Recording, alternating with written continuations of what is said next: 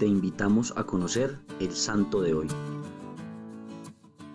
Juana de Arco, la pequeña niña nacida en el año 1412 en el noreste de Francia, hija de padres campesinos acomodados, conocidos por todos como muy buenos cristianos y de quienes recibió una sólida formación religiosa, ayudaba en casa y en el campo, y apenas sabía decir las oraciones.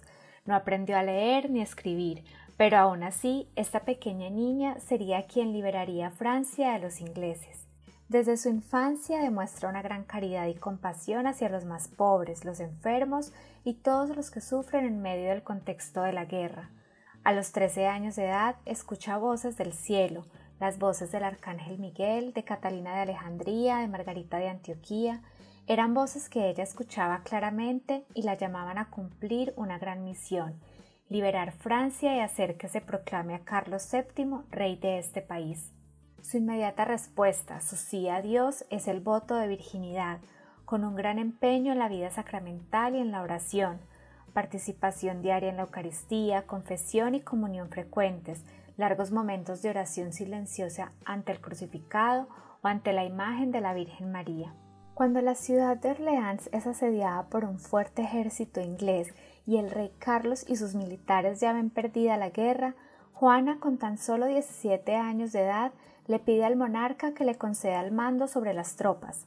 El predecir con exactitud una derrota de Francia contra los invasores británicos le permite lograr la credibilidad de sus palabras y es así como es nombrada capitana. Juana manda hacer una bandera blanca con los nombres de Jesús y de María y al frente de diez mil hombres se dirige hacia Orleans.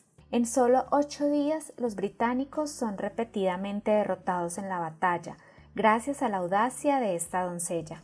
Juana, al frente del ejército, va de grupo en grupo animando a los combatientes e infundiéndoles entusiasmo.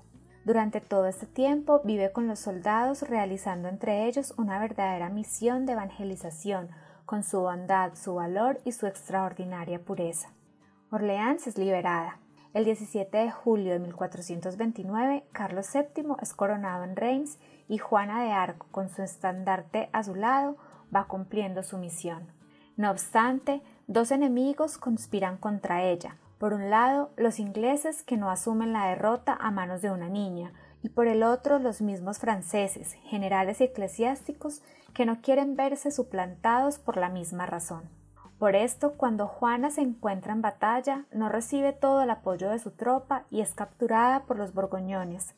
Esto ocurre el 23 de mayo de 1430, y dos días después la Universidad de París pide a la Inquisición que juzgue a la joven por brujería. Carlos VII se esfuerza muy poco por liberarla, y el 21 de noviembre Juana es vendida a los ingleses.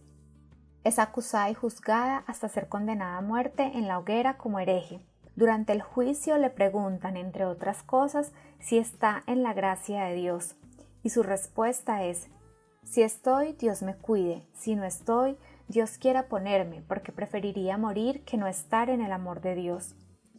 El juicio finaliza el 24 de marzo. La heroína de Francia es ahora una hereje para matar.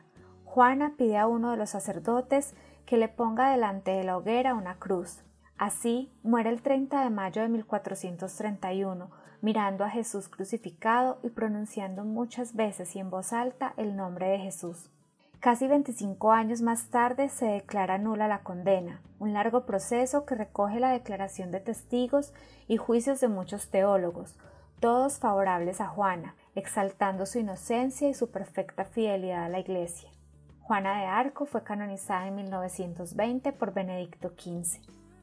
Santa Juana, enséñanos a darle siempre a Dios el primer lugar en nuestra vida, a amarlo obedeciendo su voluntad con confianza y abandono, que tu vida sea un ejemplo de santidad para quienes tienen la responsabilidad de dirigir a las naciones, que sea la fe la luz que ilumine sus decisiones, y la justicia, la caridad y el amor a Jesús la razón de ser de su labor, especialmente en situaciones tan difíciles como las que se viven actualmente en nuestro país.